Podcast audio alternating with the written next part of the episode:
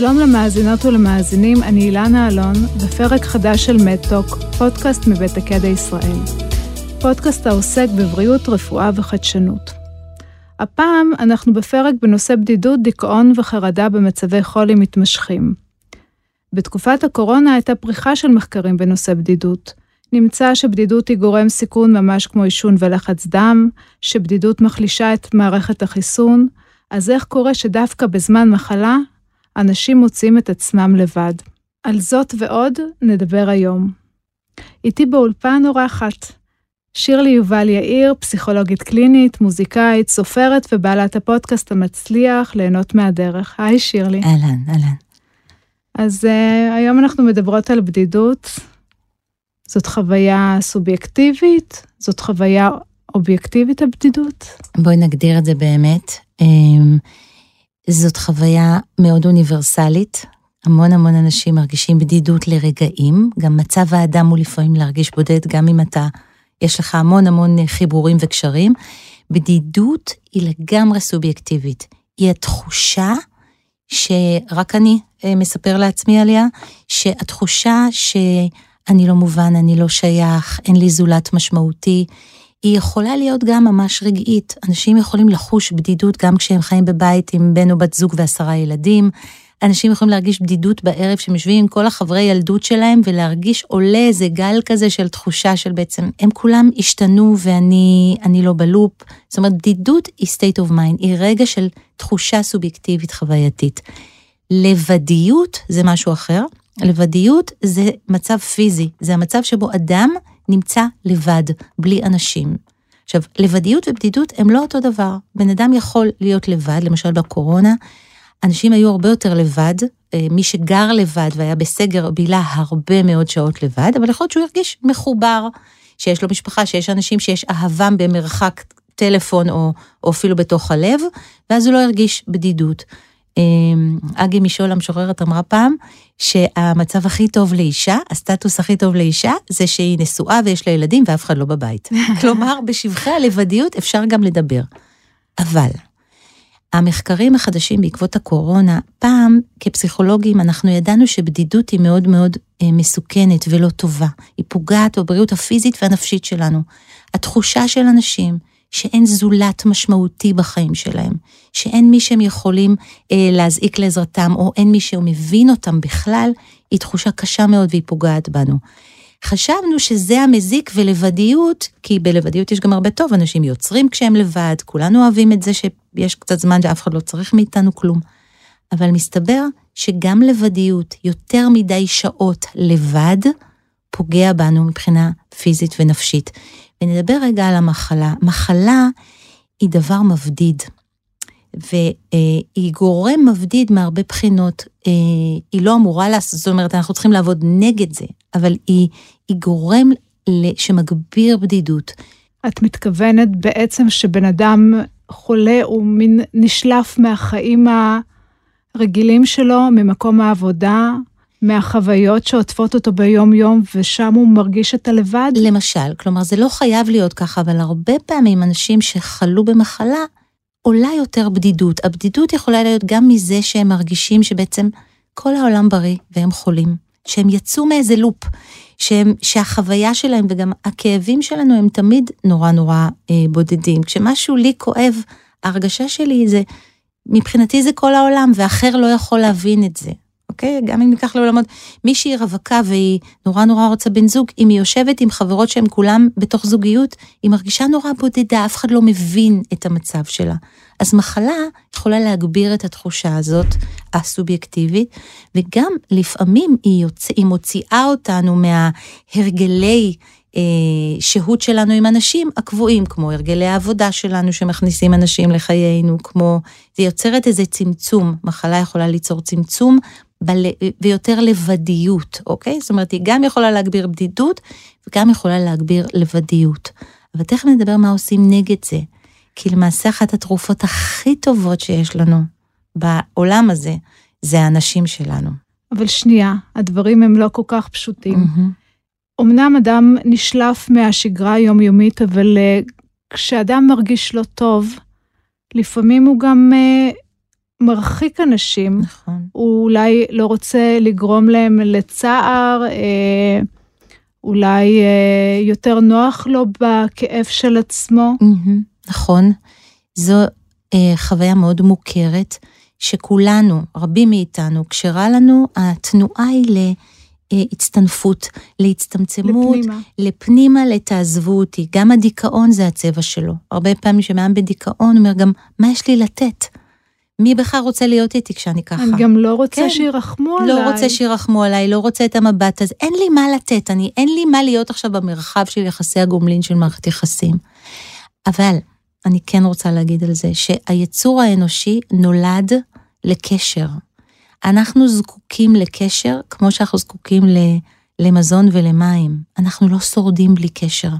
וכשקשה לנו וכואב לנו, אנחנו עוד יותר צריכים להרגיש שיש אחיזה, שאנחנו לא לבד בעולם.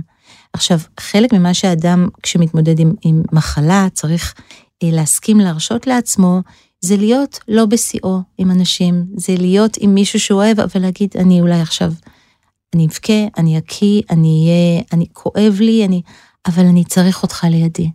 ולרוב האנשים הקרובים לאדם חולה רוצים להישאר קרוב. אנשים חולים הרבה פעמים מרחיקים, אבל אז הם לא נותנים גם לאנשים שלהם לעזור להם. זה נקודה חשובה. אני מניחה שגם אה, בדידות יכולה להגביר דיכאון. בוודאי.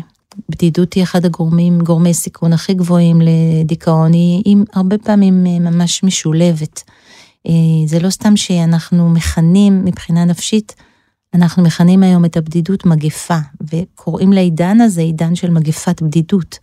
וזה התחיל עוד לפני הקורונה בגלל אה, רשתות חברתיות, בגלל שאנשים הרבה פחות נמצאים ממש בפעולה עם אנשים אחרים. והקורונה מאוד הגבירה את זה.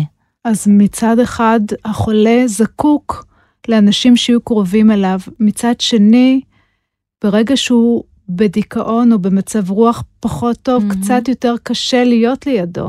החולה צריך לאפשר לעצמו במצב של מחלה, או כמו כל אחד מאיתנו כשאנחנו ממושברים, אנחנו צריכים לאפשר, להרשות לעצמנו את מה שילד קטן או תינוק אה, מבקש.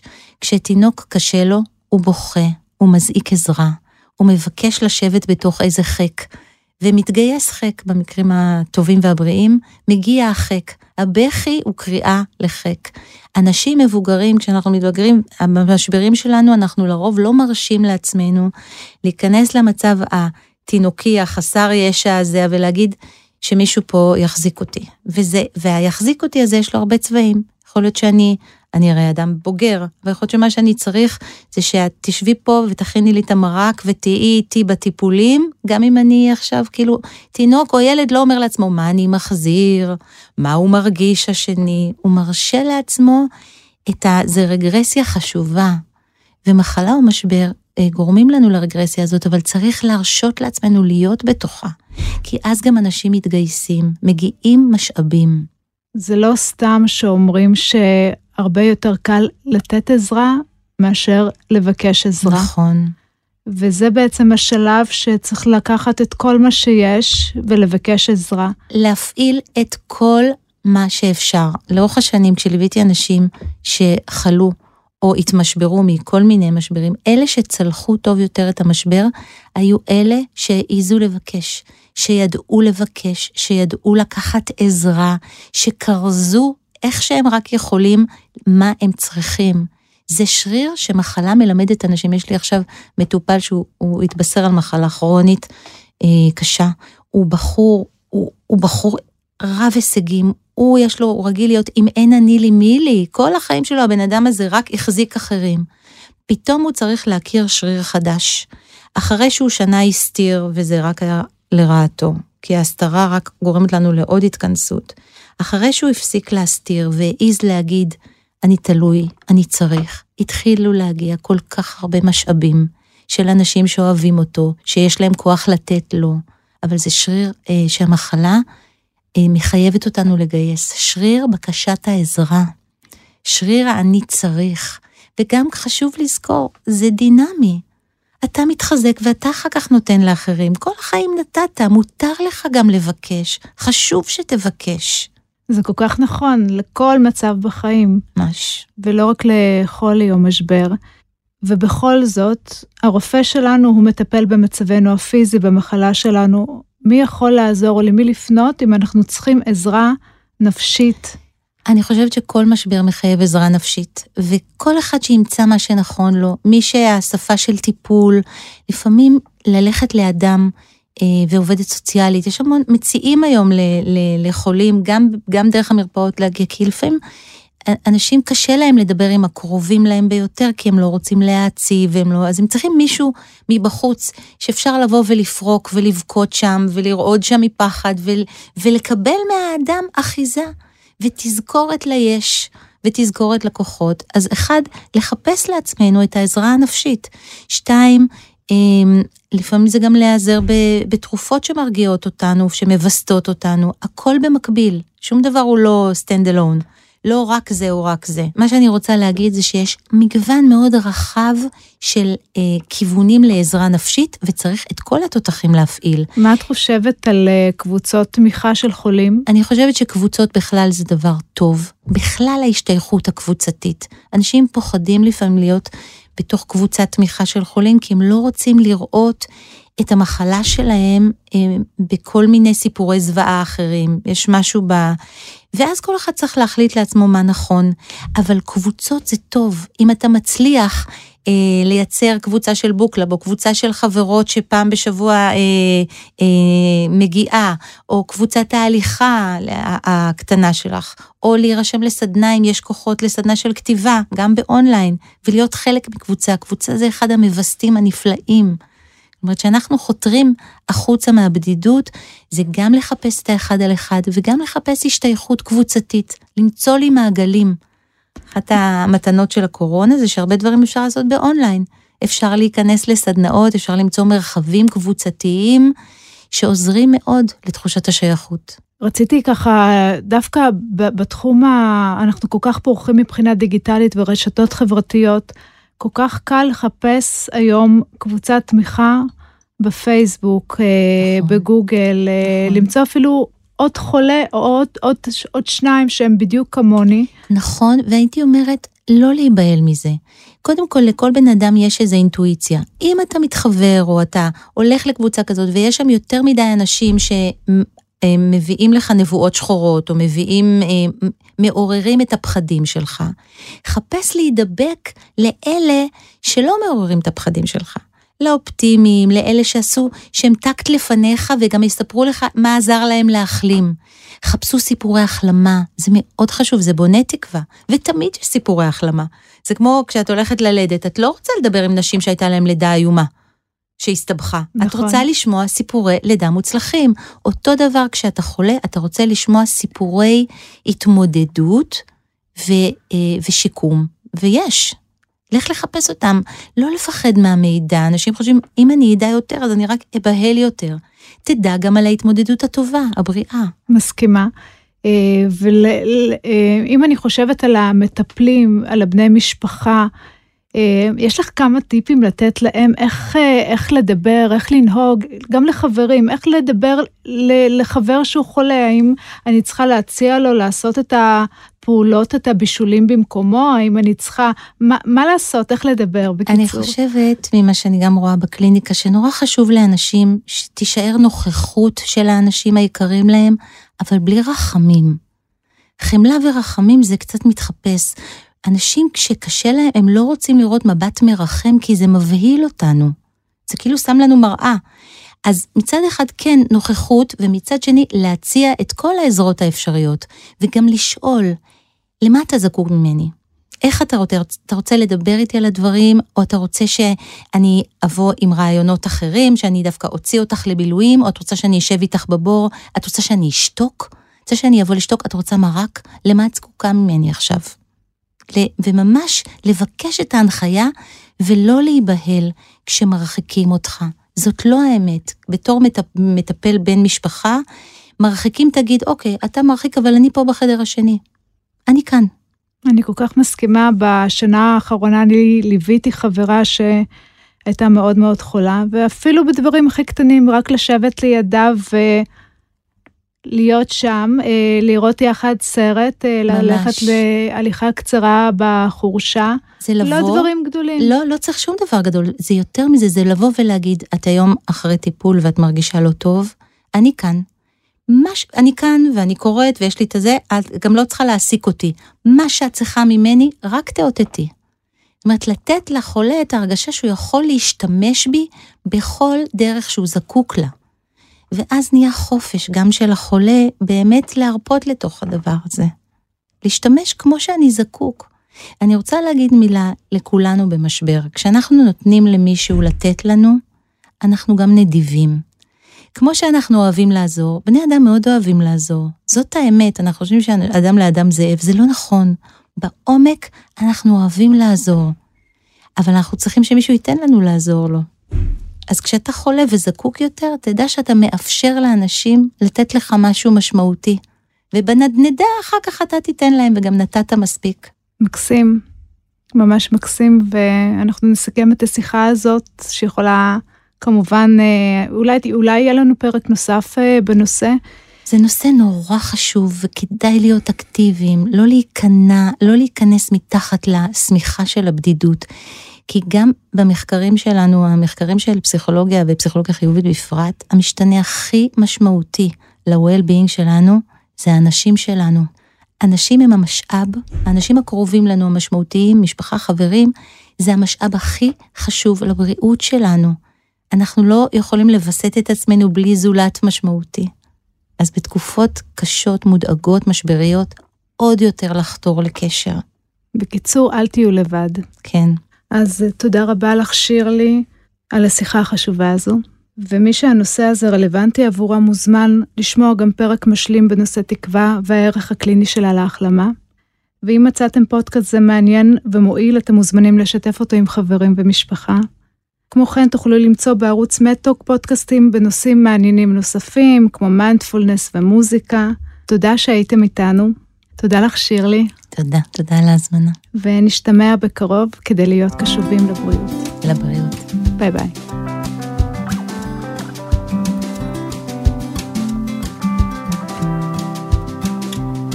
תודה שהייתם איתנו, ואנחנו נפרדים ממך, הפסיכולוגית והמוזיקאית שירלי יובל יאיר, לצלילו של שירו של שלום חנוך, אדם בתוך עצמו, בביצוע שלך ובפרשנות שלך.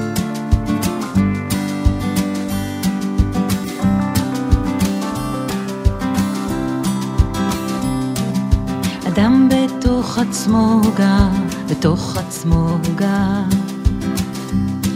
לפעמים עצוב או מר הוא, לפעמים הוא שר, לפעמים פותח דלת לקבל מכר. אבל, אבל לרוב, אדם בתוך עצמו נסגר. אדם בתוך עצמו גר, בתוך עצמו גר. או באיזו עיר סואנת, או באיזה כפר. לפעמים סופה עוברת, וביתו נשבר. אבל, אבל לרוב, אדם גם לעצמו זר.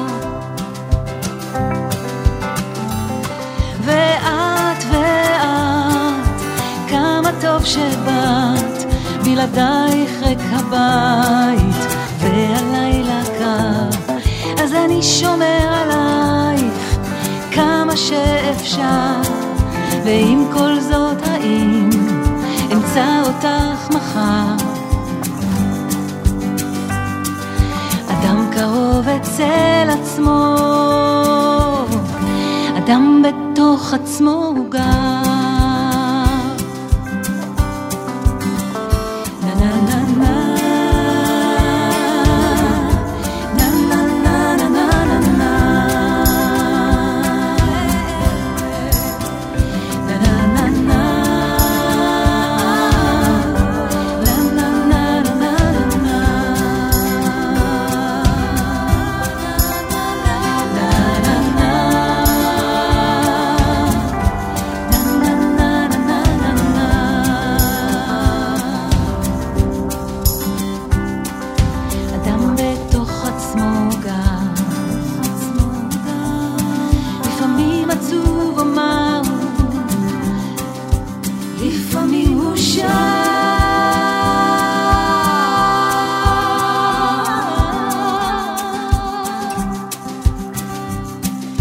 לפעמים פותח